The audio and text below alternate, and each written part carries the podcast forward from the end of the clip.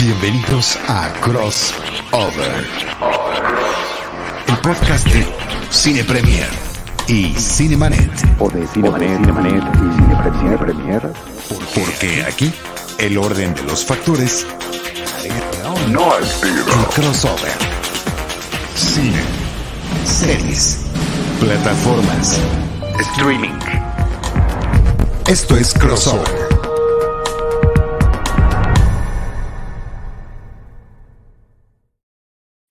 Bienvenidos al podcast crossover de Cine Premier y Cinemanet. Yo, como todas las semanas y toda mi vida, soy Iván Morales. Yo soy Charlie del Río y también les doy la más cordial bienvenida a este podcast que se llama Crossover entre Cinemanet y Cine Premier. Ivanovich, habría que preguntarnos si el día de hoy eh, caímos víctimas del mercantilismo, de la cursilería, eh, del eh, ablandamiento del corazón. ¿A qué atribuyes que sí nos hayamos animado a dedicar el episodio de esta semana, que es la del 14 de febrero, de San Valentín, del Día del Amor y la Amistad, a dos comedias románticas? Lo atribuyo a que eh, no, no había nada más interesante que ya hubiéramos visto y que pudiéramos platicar. La respuesta, la respuesta pragmática. Fíjense, eh, queridos amigas y amigos que nos acompañan, que vimos que esta semana estaba de reestreno en cines, eh, justamente por estas fechas que hemos mencionado, la película Loco y Estúpido Amor, Crazy Stupid Love. Y, eh, y dijimos, es una buena oportunidad para retomarla y empatarla con alguna otra película que también tenga este tipo de relaciones amorosas corales y la clásica en ese sentido, eh, clásico contemporáneo, podríamos decir, pues podría ser Love Actually, realmente amor. Eh, aunque tú tenías tus inquietudes de por qué no terminar de incluir Love Actually, Ivanovich. Este, sí, bueno, nada más quiero precisar porque no quiero que alguien me diga, ¿cómo que no había nada si se estrena en la zona de interés? Sí, se estrena en la zona de interés, pero yo no la he visto todavía. Entonces, no, no sé si tú ya la viste, pero pues, yo no puedo hablar de algo que no he visto. No, Y tenemos este- este criterio, perdón, Ivanovich, tenemos este criterio donde no hablamos de ninguna cosa que no hayamos visto. O sea, todo lo que exponemos en estos espacios es compartirles nuestra opinión de lo que hemos estado viendo.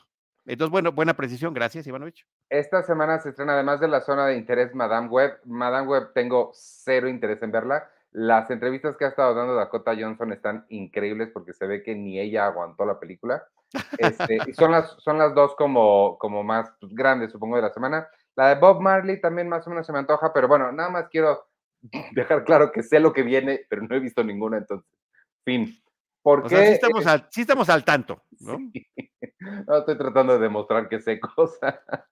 Exacto. Este, ¿por qué mi reticencia de hablar de Love Actually? Porque es una película de Navidad. Nada más. Para mí es, eh, eh, ya me hiciste dudar porque tú como que tus respuestas no fueron un, ah, claro, yo sé que es de Navidad, pero no, como que no parecías estar en el mismo canal de que es una película. No, a ver, eh, 100% es una película cu- cuya, cuya historia transcurre antes de Navidad y durante Navidad. Y no me parece que por ello signifique que exclusivamente la podemos ver en la temporada navideña. O sea, Sí, lo, lo maravilloso y lo fantástico del cine es que sea temporal y que podamos ingresar, así como podemos entrar al Parque Jurásico, que no existe, Ivanovich, no existe, así como podemos viajar a una galaxia lejana hace mucho, mucho tiempo, también podemos ir a Navidad, aunque no sea Navidad. Entonces, eh, y, y es menos importante la Navidad que lo que narra la película, que son las distintas expresiones de amor, no exclusivamente el amor romántico. no, porque están los, los lobsters. Eh, Claro. Bueno, no importa. El punto es que esa era mi reticencia. No encontramos ninguna otra que se ajustara a los parámetros de múltiples relaciones en comedia romántica, porque pues está Magnolia, pero pues Magnolia supongo que no es, es chistosa. Este, y al final pues sí decidimos unir eh, eh, eh, Loco y Estúpido Amor, que es una película increíble que ahorita platicaremos más, con Realmente Amor. Este, mm, Crazy Stupid Love está en HBO Max. Eh, Love Actually no estoy seguro dónde está porque yo... Amazon vi Prime Video, está en Amazon Prime Video como parte del catálogo, no hay que rentar nada, está como parte del catálogo y ahí la pueden ver eh, sin ningún problema. Qué bueno. Pues para Así mí sí, a, pesar de la disonancia cognitiva que me causó estar hablando de ella a mediados de febrero, este, es una película que me encanta, la puedo ver las veces que sean necesarias, para que sepa la gente, porque seguramente están preguntándose, las dos películas que en esta casa vemos siempre en Navidad son eh, Loco y Estúpido Amor y, digo Loco y Estúpido Amor, Realmente Amor y The Holiday. em, con esta señora Cameron Díaz y Kate Winslet. Estas son como nuestras dos, ¿no? Se llama Jack Black, y Jack Black y Jude Law y otros. claro. Oye, eh, en casa, aquí, donde estoy, desde donde transmito, eh, desde Halloween, eh, pues The Nightmare Before Christmas es obligado. Y es una película que puedes ver toda la temporada de fin de año, desde Halloween, Día de Muertos, este, eh, no posadas, Navidad y Año Nuevo. A mí me parece fantástica. Yo soy de los que incluye Duro de Matar como película navideña, por ejemplo, y la disfruto enormemente. Es una película que me encanta y me fascina. Esas son como las, las clásicas. Y este de un cuento de Navidad del chavito que le quiere que le regalen de Navidad un rifle. me encanta esa película. ¿Cuál es Que- la del chavito que quiere No, luego te digo, es, es, es sensacional. Pero bueno, vamos a las que tocan. Eh, también yo creo que otra precisión que podría ser interesante comentar, no sé cuál sea tu caso, Ivanovich, pero eh, a mí las películas serias y dramáticas exclusivamente de tema romántico me son muy complicadas. El eh, abordar estas situaciones de eh, la relación de pareja desde el puro mm, tema dramático y emotivo me parece más difícil que abordarlas desde el punto de vista donde integras la comedia como elemento. Y por eso la comedia romántica me gusta tanto, es un género o un subgénero muy socorrido, pero no siempre, es más, la mayoría de las veces no funciona bien. Y creo que por eso es importante recordar aquellas películas que sí lo hacen padre. Sí, sí, estoy de acuerdo. Este, bueno, co- con, con la parte de que no la, la mayoría de las comedias románticas no, no son tan, no funcionan muy bien. Creo que en algún momento podríamos hacer un especial de comedias románticas. Eso hubiéramos hecho, un especial de comedias románticas. Hay unas muy buenas. A mí siempre me gusta mencionar, y se las menciono a mis alumnos siempre que vean City Lights, que es una de Chaplin, que para mi gusto es como la primera comedia romántica que hay. Este, me encanta. La otra que habías mencionado para platicar es Amelie. Y Sí. yo la empecé a ver y la paré, cancelé Amazon Prime. no la soporté, la verdad sí, sí te, te la paré, te escribí en ese momento y te dije, no, o sea, si esta es la otra opción, vámonos con whatever else, porque Qué pena que veas así las cosas. no, es muy Amelie divertida, sí Se me hizo insoportable, se me hizo como, y, y sí la había visto, pero cuando se estrenó hace 20 años, se me hizo como lo, las peores cosas de Tim Burton y Wes Anderson juntos. Este, no, no, insoportable, no, no, no pude, perdónenme, amigos. No sé si es muy considerada gran querida, pero, pero no. Es una película súper consentida y eh, con estos comentarios te puedes ganar la animadversión de muchísimas personas. A mí me encanta, adoro a Amelie, la música, la fotografía, las historias, la forma en la que está contada. Por eso quería que la incluyéramos. Bueno, no se pudo, ya eh, habrá oportunidad de retomarla en algún otro momento y también que la termines de ver para que eh, te- tengas tu comentario actualizado eh, sobre, sobre esa situación. Oye, eh, hay varios, nada más rápidamente saludar a quienes nos están acompañando. A Berenice García, que dice que Crazy Stupid Love es de sus películas favoritas. Alex Delgado, Víctor Recinos, Víctor, ¿qué, qué tal? Eh, dice, Alex eh, eh, dice Alex Delgado que son las dos temáticas favoritas de su esposa, Navidad y 14 de febrero. Así que aquí lo tenemos. Y Xochitl Pérez, saludos. Xochitl dice a favor de ese especial de películas románticas. Pues ya lo haremos más adelante, Ivanovich. Sí. Este, pues vámonos, ¿quieres empezar con eh, Estúpido y Loco Amor? Em, que es, creo que la más em, cercana a nosotros. No sé cómo la más cercana a su estreno. La más reciente, yo la considero como una película reciente y resulta que ya es del 2011, Ya Sí. ha pasado más de una década desde que fue estrenada Y a ver, si alguien que nos escucha o tú mismo me puedes corregir, ¿qué otra buena, así trascendente comedia romántica ha habido desde el 2011? Yo no, no tengo así de bote pronto ubicada ninguna, así que me dio mucha alegría cuando vi que estaba de reestreno en estos días en Cinépolis. Eh, hay, hay, muchas que me han gustado mucho, pero sí, como con este nivel de, de, de, penetración tan grande y todo, sí, no, no se me ocurre otra, pero, pero sí han hecho algunas muy buenas, este, The Big Sick, pero son como independientes, más chiquitas, pero de este tamaño sí creo que, creo que no. Y, y de este tamaño en términos de eh, la situación de contar varias relaciones interpersonales, familiares, románticas, desde el amor platónico hasta la vida de pareja, la relación matrimonial, eh, la ilusión de un primer enamoramiento, no podríamos llamarle propiamente amor si somos un poco más estrictos con esos términos, eh, infidelidad, eh, etcétera, etcétera. Entonces son, son, un montón de cosas que me parece que, habiéndola visto nuevamente el día de hoy, se, se siente eh, muy, mm, es divertido, pero al mismo tiempo te arroja reflexiones sobre eh, cosas apropiadas, inapropiadas, sobre eh, el, tema de la experiencia que haya que tener o no a lo largo de la vida para ciertos tipos de relaciones, qué pasa cuando te conviertes en papá demasiado joven, etcétera, etcétera, ¿no? Entonces, eso, eso está padre, creo que tiene además un reparto sensacional si, revisamos nada más los primeros nombres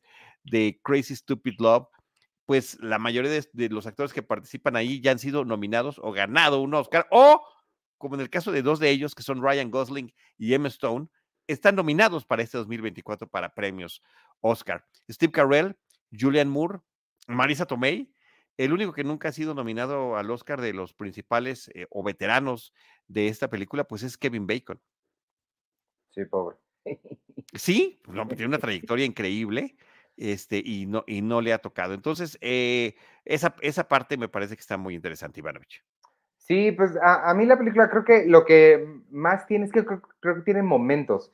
Está, digo, to, toda funciona muy bien la historia, la narrativa que cuenta y demás, pero es muy inteligente en su creación de momentitos, que yo sé que cuando se hizo no estaban pensando en eso, pero hoy eh, son muy virales, ¿no? Se pueden volver virales muy fácilmente.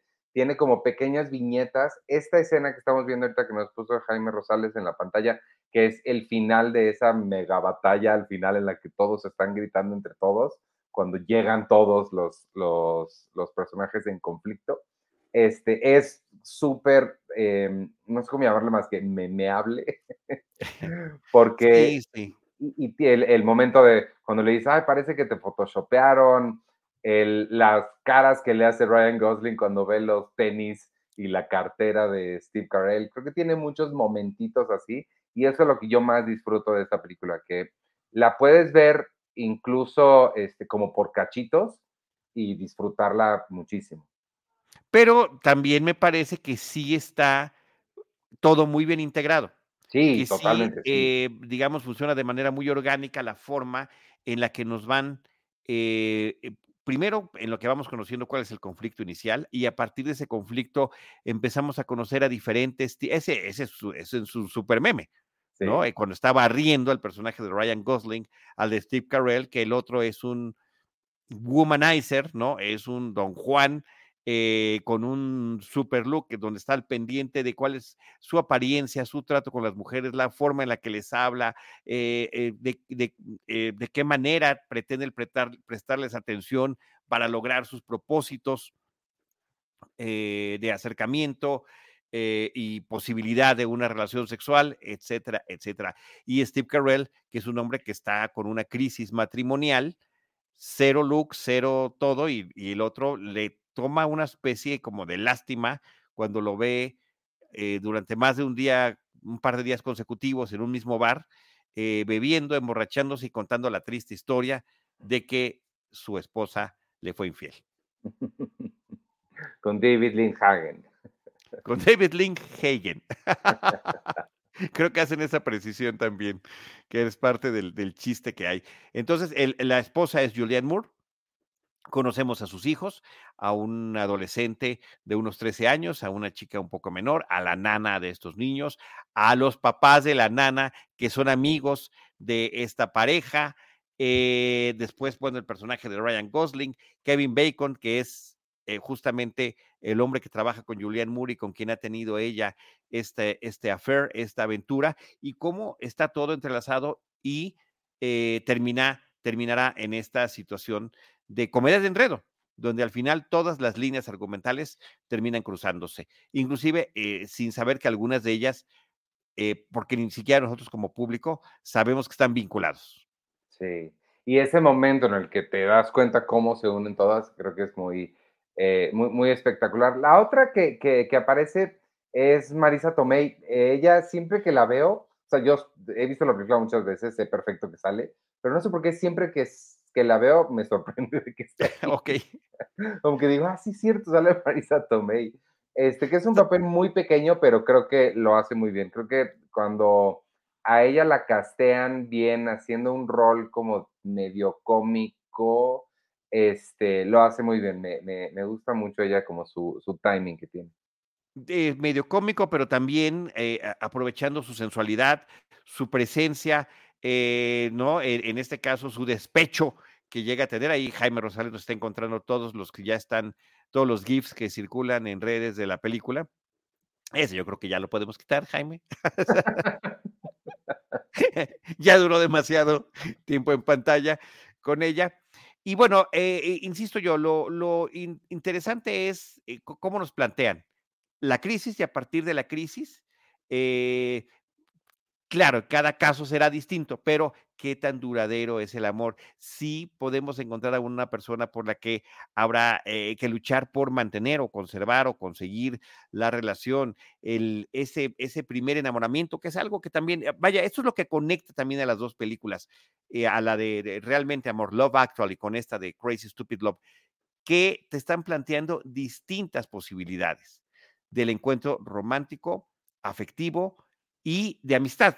Eh, también me parece que la amistad que se genera entre el personaje de Steve Carell y de Ryan Gosling es sensacional. Eso propiamente merecería su propia película, así como también lo merecería la, la relación entre los personajes de Emma Stone y de Ryan Gosling, que hemos visto en al menos estas dos películas, en esta y en La La Land, la sensacional química que tienen en pantalla y que eh, no necesariamente sus, este, sus relaciones amorosas entre los personajes que interpretan puedan salir a flote. Eh, y creo que la forma en la que estos, estos eh, personajes empatan es sensacional. Eh, porque eh, él es el engreído que cree que tiene dominado el juego de la seducción y ella se presta al juego, pero con este afán de estarse burlando de lo que sucede, de cuál es, y creo que esa pura escena, ¿no? En la que tienen ellos cuando finalmente eh, conviven durante muchas horas, durante toda una noche, y todo lo que se platican y dicen, y la forma en la que ella está constantemente literalmente pitorreándose de todo lo que él dice, de todo lo que él tiene, de, su estilo, de sus líneas y de sus, hasta de sus movimientos, que son, pues ahí hasta eh, cinematográficamente referenciales, Ivanovich. Sí, creo que eh, el gran éxito de la película, de ambas, em, está en la química del casting. La verdad, no, no, no sé, sería muy interesante ver cómo se hizo el, el casting de esta película, quién llegó primero, cómo se fueron sumando y qué, qué clase de pruebas pusieron, porque hacen estas pruebas de química, ¿no? Para ver que las cosas estén funcionando entre ellos. Porque también la pareja de Julianne Moore, Steve Carell, y menos en 2011, no es algo que naturalmente te viene a la cabeza, pero funcionan muy bien juntos. Y digo, los guion, ambos guiones de esta y Love Actually, las dos son guiones muy ambiciosos que fácil y que todo el tiempo, a mi parecer, están como caminando en una cuerda floja, en que en cualquier momento, con cualquier cosita, se pueden descarrilar y ser un desastre. Pero creo que es mucho el trabajo de, del, del, elenco y de la química que tienen para mantenerlo a flote todo el tiempo. Así es, y, y, lo logran, y lo logran muy bien. Otra parte que me parece que es muy divertida es eh, la forma en la que eh, Ryan Gosling trata de enseñarle al personaje de Steve Carell cómo es el proceso de seducción. ¿Qué es lo que puede hacer? O sea, tú ya rompiste esta relación, deja de hablar de eso, deja de hablar del hombre que, que, que, que estuvo con tu esposa, concéntrate en ti y, este, y pues mira lo que yo hago, ¿no? Eh, y, también creo que hay frases divertidas, ¿no? Cuando hace una referencia a Karate Kid sobre este tipo de enseñanzas que le está dando, eh, sobre la forma en la que efectivamente el seguir o no seguir esas indicaciones pueden funcionar. El extreme makeover que le hace es vamos a cambiarte de zapatos, vamos a cambiarte de ropa, la, tu talla de tus trajes no es la correcta eh, y por favor, esa cartera con velcro tenemos que tirarla. Definitivamente. Que, la cartera me encanta porque ese, es el momento en el que no le dice nada nada más. Es el, el, meme que todos hemos visto de que se hace como para atrás con cara de asco, sin decirle nada, y ni siquiera la vemos, nada más escuchamos el velcro, y sí es como muy, muy, muy, muy clásico eso. También de sobre eso, sobre la ropa, quería comentar, es muy interesante cómo hay gente que sí mejora muchísimo con la ropa, como es el caso de Steve Carell, que al principio de la película es prácticamente el mismo que en Virgen a los 40. Em, y cuando lo arreglan, se ve súper bien, se ve muy bien, muy, muy, muy elegante y demás. Pero hay otra gente que en su ADN y genética trae el gen de ponte lo que sea y te vas a ver increíble siempre, como Ryan Gosling o Brad Pitt, se me ocurre también, que no importa las garras que se pongan, siempre se van a ver con un nivel de cool que no, no, no puedes con él. Sí, que, que, que, nos deja muy mal parados a muchas otras personas, ¿no? Y bueno, esta, toda esta secuencia, aquí estamos viendo la imagen para quienes nos ven en video de eh, Ryan Gosling con Emma Stone cuando están en el departamento de él y la forma en la que él eh, le muestra todos estos movimientos, ¿no? Inclusive cuando ella le pide que se quite la, playera y como dijiste hace rato, que parece que está photoshopeado, que, sus, que sus, este, su six pack está photoshopeado digamos que lo hacen que funcione verdaderamente bien en, en, términos de humor, porque estamos viendo esas y luego anticipan algunas cosas, hablan de clichés y a la hora de que, de que avanza la historia es el inverso del cliché. Claro, si esta fuera una película de, no para adolescentes y adultos, o perdón, para este PG-13, ¿no? Para para sí, para adolescentes y adultos, pues entonces habría el momento en el que me quedo eh, dormida por haber bebido, tú simplemente me taparás y, no habrá pasado nada durante nuestra noche juntos, ¿no? Y finalmente, sí, pero no, es lo que termina sucediendo. Entonces, esas pequeñas como vueltitas de tuerca, eh, el jugar con esos lugares comunes y salir airoso, me parece que tiene su mérito. Sí, totalmente. Este, mm, creo que eh, sobre eso que dices de jugar con los, con los clichés, creo que sí lo hacen de una forma muy, muy, muy inteligente porque sucede lo que esperas que sucede, pero le dan, sí logran maniobrar por ahí de formas que no se sienta cansado, que creo que es, ese es el, verdadero reto con las comedias románticas, es que todas son iguales, ¿no? Todas tienen la mismita fórmula, em, pero es la creatividad de la gente que la está haciendo para lograr diferenciarse un poquito y creo que aquí navegan muy bien esos clichés. El, me acuerdo mucho el, por las últimas escenas cuando el niño está dando el discurso frente a la, a la escuela, que es el típico momento de la comedia romántica en el que te das cuenta que todo este universo existe nada más para los protagonistas y a nadie más de la escuela le importa que un papá se ponga a hablar. O, o, en, o, en, Music and Lyrics, ¿te acuerdas de esa también de Hugh Grant?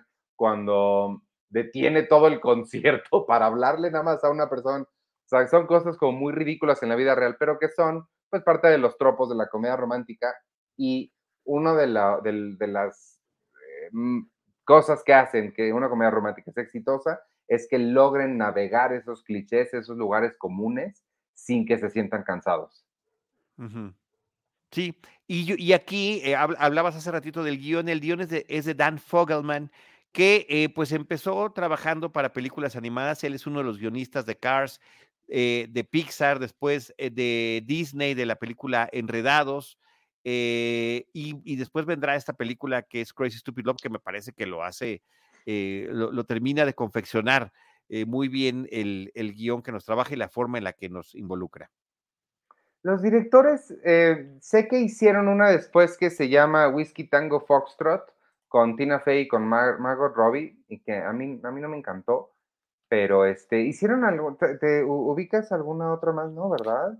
Pues no, hicieron esta de Focus, que no es eh, eh, muy buena, con Will Smith y, y Margot Robbie, eh, de esas películas de, de, eh, de gente que hace tranzas y demás. Este, trabajaron juntos en DC SOS, en la sexta serie, que es más bien de corte melodramático, ¿no? Dirigió varios episodios este, el director de esta, que, donde también trabaja el guionista.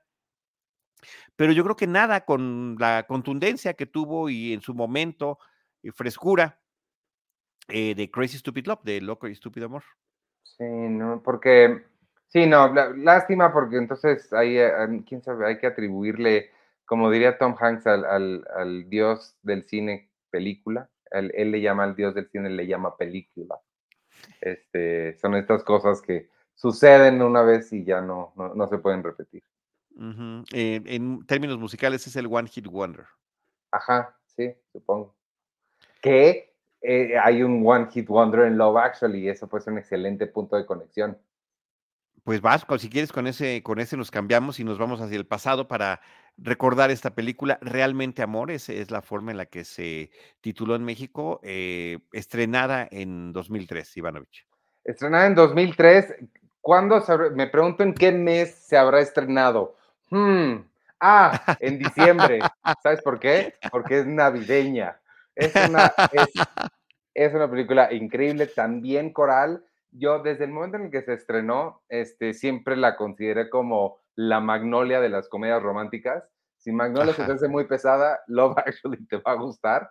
Este, creo que es esta misma idea de diferentes historias de gente que no necesariamente se conoce. En el caso de Magnolia están unidas por la, el, a- el área de San Fernando en Los Ángeles. Aquí están unidas por, pues también por la ubicación en, en, los, en Londres. Hay algunas relaciones, pero no necesariamente van a convivir todos los personajes entre ellos. Eh, al que hace referencia yo hace rato es el personaje Bill Nye, que es un rockero que está tratando de tener un último éxito en su carrera.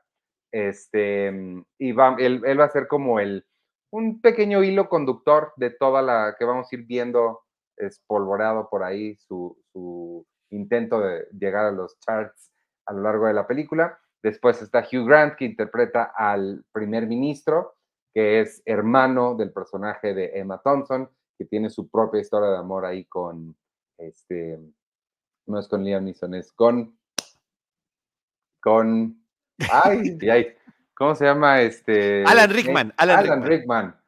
Y, pues sí, y, y, sí sale Liam Neeson, por eso lo estaba confundiendo con el, Claro. con el chavito, este, An, An, Anthony Anger, Anger, Anger Sangster. no me acuerdo cómo se llama, Sangster Brody, algo así se apellida, cuando todavía estaba muy chiquito. Y bueno, es una historia increíble. Martin Freeman también sale por ahí, January Wow, Jones sí. sale por ahí. Son, sí, es, es un elenco increíble, la verdad. Es impresionante. Billy Bob Thornton tiene una pequeña participación como el presidente de los Estados Unidos en alguna Sí. cumbre que hay entre el presidente, el primer ministro británico y el presidente estadounidense. Eh, son 10 historias, Ivanovich, 10 Híjole. historias distintas y como dices tú, algunas sí vinculadas entre ellas, otras no. Estreno en Estados Unidos noviembre del 2003. Eh, una semana después en, eh, en, la Gran Bretaña, en México, el 5 de diciembre del 2003 se estrenó Realmente Amor, que fue como se llamó cuando lo vimos en cartelera. Eso es afortunado, porque aunque algunas películas sean con temática navideña, no necesariamente nos las estrenan en esa época. Recordemos, y lo platicamos muy recientemente con The Holdovers, los que se quedan. Debió haberse estrenado en esa temporada de fin de año, ya nos tocó a principios de este 2024. Ivanovich, ahí, aquí lo, lo planteamos y dijimos lo mismo, qué padre que son no, este, atemporales a final de cuentas todas las historias que nos puedan contar y en las que nos podamos nosotros involucrar como público. La película abre con una voz en off que eh, hace Hugh Grant eh, y escenas en el aeropuerto de encuentros de gente y ahí prácticamente te dice de qué va la película, de el amor, de las distintas formas de amor, del amor de pareja, del amor entre hermanos, del amor fraternal, de la amistad, de todas este tipo de expresiones. Y dice, ¿y qué mejor lugar? Dice que un aeropuerto, en este caso, pues el de Heathrow, para poder ver estos reencuentros y estas historias anónimas y estos eh, formas en las que la gente eh, se, se, alegra de verse reunidos. Y también es una, un, una comentario, Richard Curtis es el guionista y director de la película, hace una, eh, un comentario pues fuerte son y muy reciente de aquella época. Dice cuando la gente hizo sus últimas llamadas el, el, en los atentados del, del 11 de septiembre, pues lo que hacían eran mensajes de amor, no de venganza ni de odio, ¿no? Era esos últimos momentos para expresar el cariño a sus seres queridos antes de pues este tipo de tragedias, ¿no? Sabemos que hay mensajes que se dejaron o llamadas que se hicieron desde las Torres Gemelas o inclusive desde algunos de los aviones, eh, lamentablemente. Entonces, bueno, eh, eh, era algo que era muy reciente en aquel momento, en ese 2003 en el que se estrenaba la película, apenas un par de años, y, y hace esta referencia, ¿no? Y después veremos todo ese tipo de relaciones.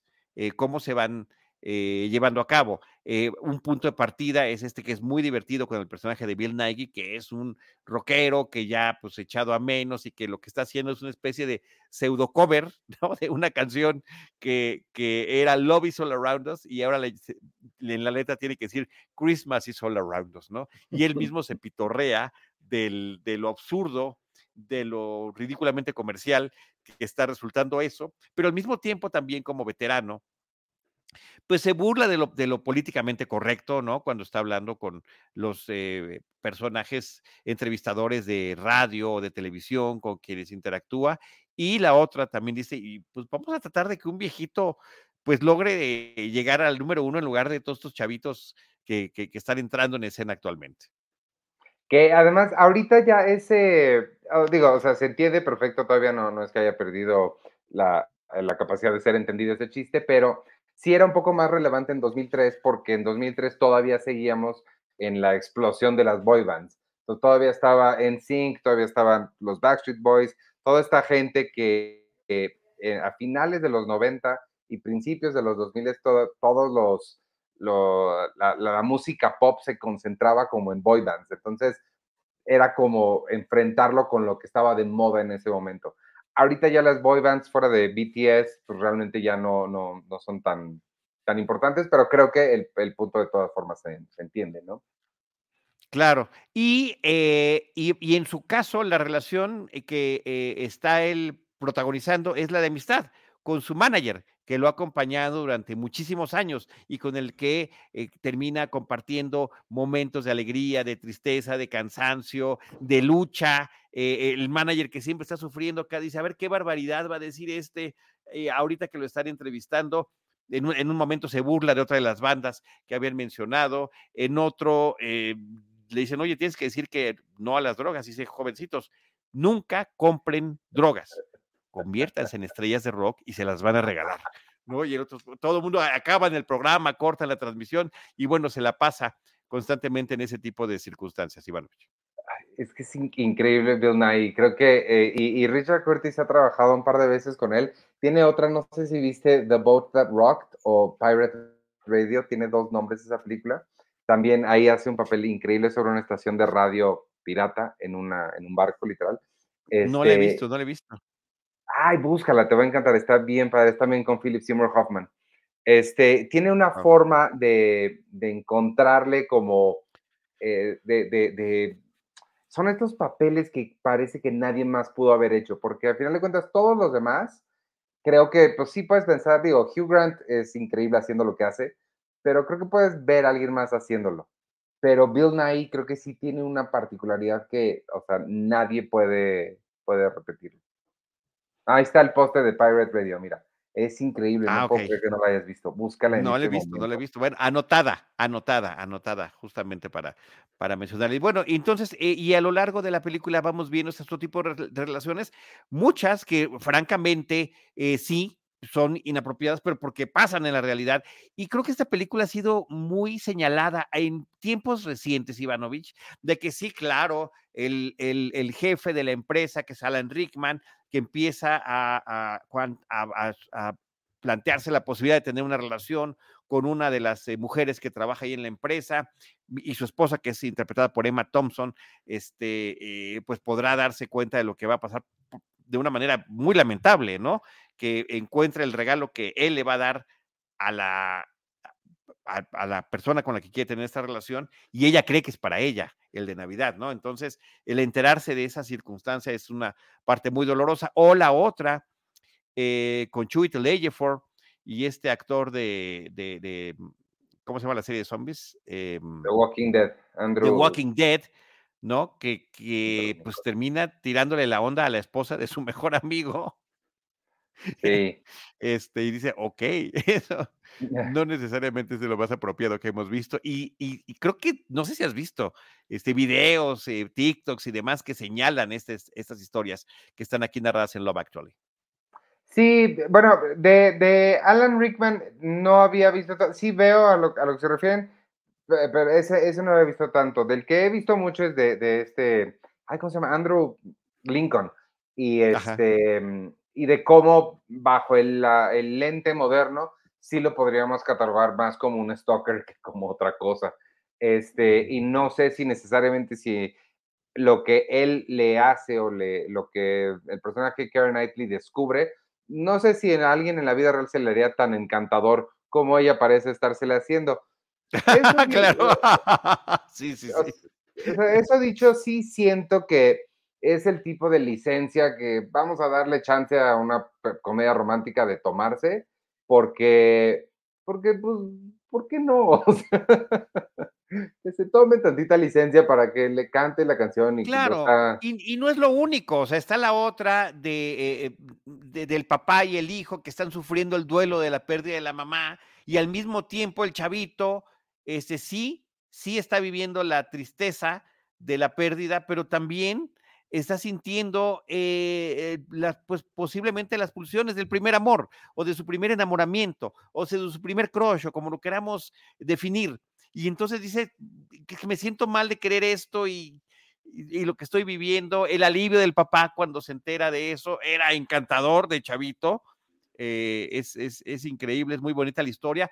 Eh, el de Laura Lini es otra historia, que pues está enamorado de un colega del trabajo desde que llegó a su oficina, pero pues no se anima a tratar de explorar esa relación porque ella eh, tiene el cuidado de un hermano. Y ese amor por su hermano eh, que tiene eh, algún problema de salud, pues la ocupa de tiempo completo y no, y no se permite a ella tratar, poder incursionar en una relación de pareja. Y así, o sea, la que me parece también muy exagerada, muy atrevida, eh, es tratar de ver la relación de pareja del primer ministro. ¿Qué pasa cuando llega un nuevo primer ministro? Es el que es interpretado por Hugh Grant. Em, y pues empieza a tener eh, una em, atracción hacia una de las eh, mujeres que trabajan ahí en el número 10 de Downing Street, que es donde está su residencia y oficinas del, del, primer ministro ahí en la Gran Bretaña. Hugh Grant se puede salir con lo que sea, de verdad es tan divertido. Y luego tiene esta escena, aquí está otro, otro GIF muy famoso que parece que está como Home Alone, ¿no? Paseando por los diferentes pasillos, escuchando una canción, o como Risky Business también, ¿no? Eh, en ese tipo de bailecito solo a lo largo de pues, lo que es la residencia gubernamental. El, el, comentario que se ha hecho sobre todas, justo todas las que acabas de mencionar, este, eh, Alan Rickman, este, Hugh Grant, el otro Colin Firth, creo que hablan de relaciones de poder. Entonces, lo, problemático que se le ve bajo la lente moderna es eso, que siempre es una persona con poder, un hombre, eh, haciendo avances a una persona que está en, en, la jerarquía abajo de ellos. Entonces, sí, creo que si la hiciéramos hoy en día, a lo mejor escogeríamos otro tipo de dinámicas u otro tipo de posiciones, pero tomándolas como de su tiempo, creo que no, este, no, no, me parece tan, ¿sabes? Este, hemos visto otras cosas, es más, tú y yo en estos mismos tipos de espacios hemos visto cosas que mucho más inapropiadas de series de otros tiempos que sí, realmente ya no funcionarían. Y estas creo que es de lo más inofensivo. Eh, otra historia también que es muy divertida, Martin Freeman eh, que interpreta un personaje que se llama John y Judy, y, esto es también este, increíblemente absurdo, son stand-ins de películas para adultos. O sea, es el profesionalismo de, de la industria porno que retrata la película, es, es increíble porque hay todo un equipo iluminando, acomodando, entonces ellos se tienen que vestir o desvestir o hacer las posiciones y, y demás de los, para estar preparados para que fotografíen a los actores de la escena erótica cuando llegue a suceder. Y a partir de esos eh, momentos francamente incómodos, ellos están platicando como si estuvieran en la línea del supermercado, por ejemplo. Sí, eh, y, y, es una historia bien chiquitita. Esta, cada vez que la, que la veo también me sorprende que yo creo que si la pones toda junta no pasa de los 20 minutos, pero... No, mucho muy, menos, sí, claro. Sí, no, es, eh, y, y, es muy adorable y creo que funciona muy, muy bien también. El otro es el chavo que ese sí no sé cómo se llama, que quiere irse a Estados Unidos porque cree que en Estados Unidos va a ser un mega éxito sexual y sí lo es. Este, que sí, el, el absurdo, ¿no? Claro. Y, y, me gusta porque ahí es no solo January Jones, también la otra muchacha, ¿cómo se llama? Este, Denise Richards. ¿Eh? Denise Ajá, Denise Richards, claro. Que, es un cameo que tiene ahí en la película. Sí, entonces eso, e, eso está lindo también. Sí, eh, eh, insisto, todo lo absurdo, lo ridículo, lo emotivo, este, otra que también podría eh, pues tornarse justamente por la relación de, de, circunstancias es el de Colin Firth, que es un hombre que acaba de vivir una infidelidad, se va solo de vacaciones y en la casa que renta, pues viene incluido el servicio de limpieza y le toca a una mujer portuguesa. Ni, ella no habla inglés, él no habla portugués y aún así también ahí puede partir una relación de, de atracción. Eh, espérame. ¿Cómo? ¿Por qué? ¿Qué pasó? ¿Por, ¿Por, qué la describes como la casa que él renta viene incluido un servicio de limpieza? Yo siempre pensé que era su casa. Y no. Que, y tiene una persona que limpia siempre, pero en esta ocasión la persona de siempre no iba a venir y mandó a. No, yo entendí que era un lugar que rentaba normalmente de vacaciones. Ah, en esta ocasión viene solo, sí. Bueno, ¿no? Pues miren, es, eh, eh, ella nos va a ayudar ahora con el tema de la limpieza. Así lo entendí, ¿eh? Digo, casi, casi como un pre-Airbnb. Yo, yo, llevo 20 años creyendo que es casa de él, porque era como millonario o algo así. Ok. Voy a investigarle. Hay que investigarle bien. ¿Está su máquina de escribir o viajó con su máquina de escribir? Pues yo creo que los, los escritores eso hacen, ¿no? No. ¿Sí? Vamos a investigar, ese se me hace el misterio de esta película. No, parece que sí es de él. ¿eh? Estoy aquí ya estoy investigando que sí es su, su cabaña francesa que tiene. Su chalet. Su, su, su cottage, su cottage. en fin. Sí. Bueno, pues ahí está. Oye, qué jóvenes se veían todos, eso sí, qué, qué impresión. Sí. Qué impresión estos, pues ya 20 años que han transcurrido eh, 20 y, y, dos meses desde que se estrenó la película. Que ahorita que, que, dijiste eso, se me olvidó que quería mencionar algo sobre eso de Crazy Stupid Love, lo opuesto. Ninguno se me hizo que se veía con 13 años este, menos. O sea, lo, lo, todos están como muy bien todavía. Y a, a Julianne Moore la acabamos de ver en May, December, a Steve Carell también, hace poquitito lo vimos y siento que no, no, no, no se ven que han envejecido tanto, que hayan pasado tanto tiempo. Bueno, a, a Ryan Gosling en Barbie, a, a Emma Thompson en, en, Poor Things, sí, como que los hemos, a, Kevin Bacon en Guardianes de la Galaxia, en, en, el episodio navideño, por cierto. Así de él no me acordaba, pero sí. sí. Entonces sí, como que hemos tenido esta, este seguimiento de sus, de sus trayectorias en tiempos recientes. Pero en esta sí, sobre todo creo que ahí Hugh Grant eh, y siento que ha sido un poco a propósito el cambio de carrera o el cambio de dirección en la carrera de Hugh Grant, que esta etapa en la que está ahorita también lo está haciendo súper bien.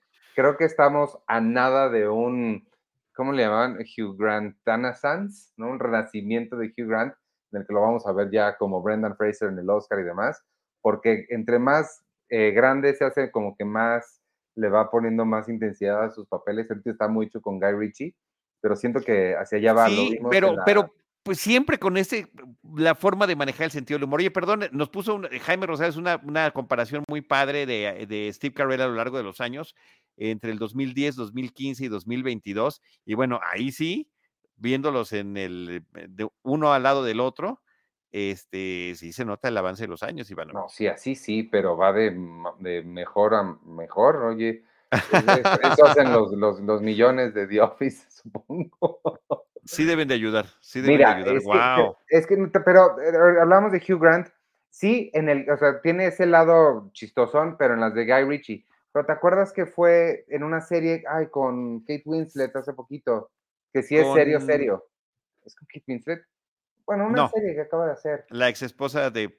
eh, de- Oye, este, y, y de- y aquí en Wonka también, eh, a esta parte el humor no la deja, a esta parte el humor no la deja. Sí, mi- claro. de yo, yo ni siquiera sabía que salía en Wonka, así que cuando lo vi que era el Umpa Lumpa, bueno, me, me echaba yo para atrás de felicidad y de alegría, y además cantando. En esta bailó, en Love Actually baila y en Wonka canta. Yo, yo, yo hago la predicción del renacimiento de Hugh Grant. The Undoing, gracias Berenice García por The tu amabilidad y tu generosidad. A mí, creo que eran como seis episodios, a mí no me gustó, Iván. Nicole Kidman. No, Nicole Kidman, no me gustó la vuelta de tuerca, no me gustó la historia, o sea, no, no la disfruté. pero, No la eh, disfruté. o sea, sí, pero él ya está más, yéndose más hacia esa seriedad, es mi punto. Pues creo que siempre ha hecho un poquito de todo, ¿no? No, y, y le funciona mejor el humor. Este, lo que ha hecho en Paddington, lo que ha hecho en Wonka, o sea, y, y efectivamente con Guy Ritchie, bueno, increíble también eh, esas participaciones que tiene. Lo vas a ver en un par de años con su Oscar.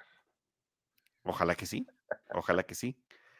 Este, pero bueno, es increíble el reparto que tiene esta película. Sí. Es, es, es sensacional.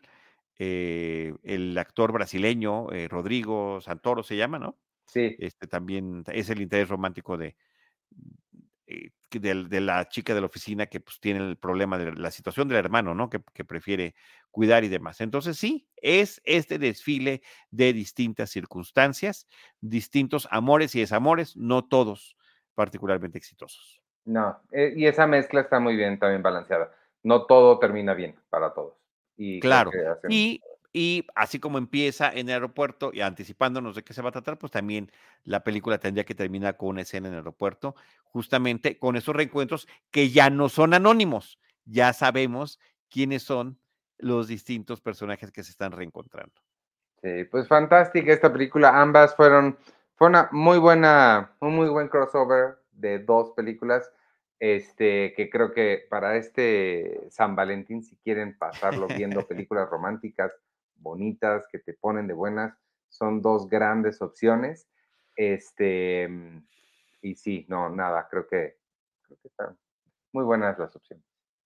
Ivanovich, te pregunto, de película seria romántica, ¿tienes alguna favorita por ahí? ¿Tienes alguna que si digas, pues a pesar de que mm, me encante o no me encante el, el puro género dramático, dro- dramático romántico, ¿están estas?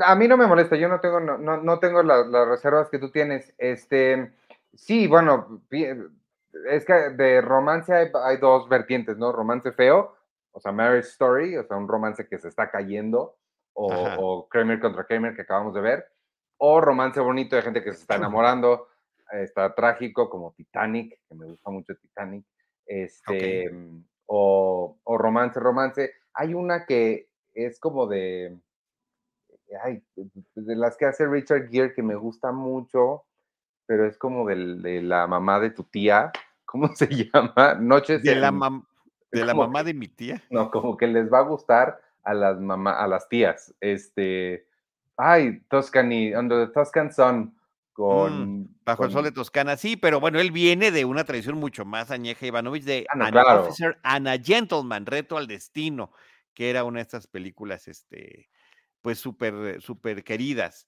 y, y cuyas escenas también fueron hasta parodiadas en algunas películas. No, mira, yo coincido con eh. García. The Notebook Ah, me, parece que es sensacional. Ryan. Gosling también en esa, eh, en esa película y, y sí, además el, el recuerdo, la tragedia, el olvido, bueno, eh, la forma en la que mezcla todo eso y por supuesto, no podía faltar que también aquí en, en, en Crazy Stupid Love lo parodian la, la lluvia, ¿no? La escena en la lluvia, que puede ser para bien o para mal, puede ser el momento triste o el momento eh, romántico. Sí, claro. eh, y, y juegan con ese tipo de cosas. Sí, no, es, es una gran película. La otra es Los Puentes de Madison, que, que es muy buena, muy poderosa. ¿Sabes que esa Este, nunca la he visto? Ah, la tienes que ver, Clint Eastwood. Clint- nada más por el reparto, Clint Eastwood y Meryl Streep. Sí. Sí, pero no, esa nunca, no, se me, se me ha escapado, pero sí, sí la ubico bien. No, sí hay muchas de romance muy bonitas. Sí, sí hay, pero eh, no, no. Yo son esas dos que tengo, ¿eh? Así de, de bote pronto, de Notebook y. ¿Cómo se llama de Notebook en México, en español? Diario de una pasión. Diario de una pasión, qué bien sabes. Por- Cierto. sí, no, no, no la olvido porque el diario no era suficiente. Tenían que especificar que era de una Que Era pasión. de una pasión. Si no ibas a decir, ¿qué diario? ¿El de Ana Frank? Ah. O el de un, ¿cómo se llama? Diary of a Wimpy Kid. Tienes que Ah, son buenísimas. Me encantan esas películas. Las, las mencionamos hace poquito. A mí me encantan. Óyeme, Ivanovich, este, sí, eso de los títulos. Tú y yo hemos hecho episodios sobre eso. Qué buenos son cuando, cuando. Ah, mira, eh, dice Jaime Rosales, eh, The Notebook en, en España se llama El Diario de Noah. Y en Argentina, México y Chile, el Día de una Pasión. Pero siempre está este tema de esta variación de la forma en la que renombran películas en nuestro país y en América Latina y también en España. eh, pero, en el, pero hay una vertiente donde es, te explican, como efectivamente, no es, no es un diario cualquiera o no es un cuaderno cualquiera, es de una pasión. O te tienen que decir de quién es, ¿no? De Noah. Este, o Telman Luis, que le ponen un final inesperado. Otra con Kira Knightley, Atonement, expiación, no, eso no puede. Expiación, deseo y pecado. O sea, que amarre, que amarre bien el, métele concepto. Entonces, Esa es una muy buena de, de- de romance. ¿Sabes qué vemos mucho aquí? Eso me lo pegó, me lo pegó Penny. Em, las series de la BBC de Jane Austen son Ajá. aquí así, las amamos. Viene influencia de ella, si te lo confieso, ella obviamente es muy fan de Jane Austen, pero y me dijo, te voy a poner una, a ver si te gusta, no sé qué. Luego a todo el mundo le parecen pesadas y me, me- na- nadie las quiere ver conmigo. Me puso Orgullo y Prejuicio, la miniserie de la BBC. No sabes cómo es las que he cuántas amado. versiones hay. Entonces, todo lo que hace Jane Austen, todas las adaptaciones que hay de Jane Austen, las vemos, incluyendo la de Dakota Johnson de hace un par de años, que no me gustó. Este, pero eso, entonces todo lo de Jane Austen cuenta como, como romance. Oye, ¿incluyen Orgullo, Prejuicio y Zombies? No, esa nunca la he visto. Pero sí sabes que existe. Sí, claro, pero tengo cero interés en verla. Bueno, esta está en el ciclo con eh, Abraham Lincoln, cazador de vampiros, ¿no? Sí, tampoco tengo mucho interés en verla. Ah, qué pena, Ivanovich. Bueno, pues ahí están nuestras recomendaciones para esta temporada de febrero.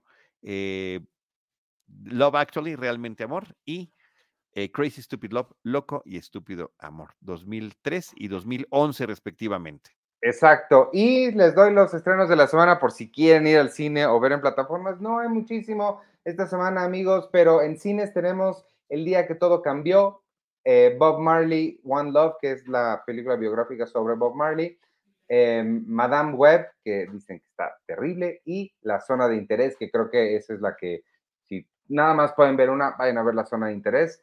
En Netflix llega Crepúsculo, que esa película de Crepúsculo de Twilight, no sabes cómo han ido creciendo en apreciación. Eh, a mis alumnos de, que tengo en prepa, les gusta mucho. Entonces, ca- cada vez que co- conozco generaciones más pequeñas, más les está gustando Twilight, como que crecieron con ellas y es de sus películas como queridas. Este, llega Hay que, también hay- hay que ponerles de Twilight Zone mejor.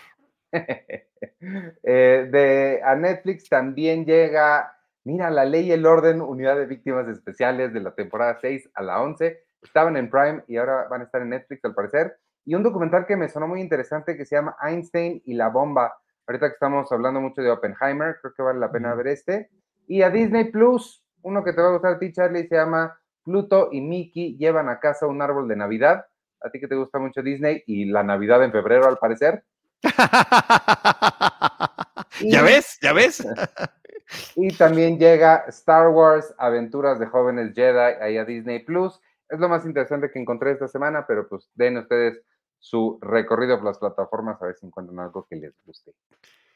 Eh, Loco y Estúpido Amor eh, está en cartelera de reestreno por la temporada, también está disponible en la plataforma de HBO Max y Love Actually, Realmente Amor, está disponible como parte del catálogo de Amazon Prime Video, nada más para que queden claro este, las eh, referencias que dimos. Nuevamente, gracias a todos los que nos acompañaron a lo largo de este episodio. Xochitl Pérez, Berenice García, entretenimiento con perspectiva.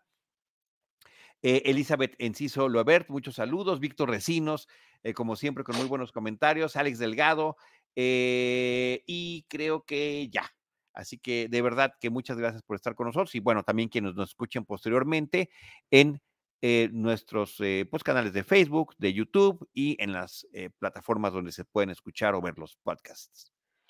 Sí, y pues vámonos entonces, me despido yo, soy Iván Morales, me pueden seguir en arroba Iván Morales y en todas las redes sociales de Cine Premier, arroba Cine Premier con la E al final, Cine Premiere. Este, nos vemos la semana que entra, adiós, gracias. Muchas gracias, yo soy Charlie del Río, Charlie del Río Cine-Series, es como me pueden encontrar en distintas redes sociales y por supuesto en todos los espacios que tenemos Cinemanet. Cinemanet Plus es como estamos, Cinemanet con el signo de más en las plataformas de podcast y ya sea en Cine Premier, en Cinemanet, en Crossover, en cualquiera de estos espacios, nosotros les estaremos esperando con cine, cine y más cine. Cinemanet y Cine Premier presentaron Crossover, el podcast de Cine Premier y Cinemanet. Hmm, ¿O era al revés? Porque aquí el orden de los factores no el crossover. Crossover.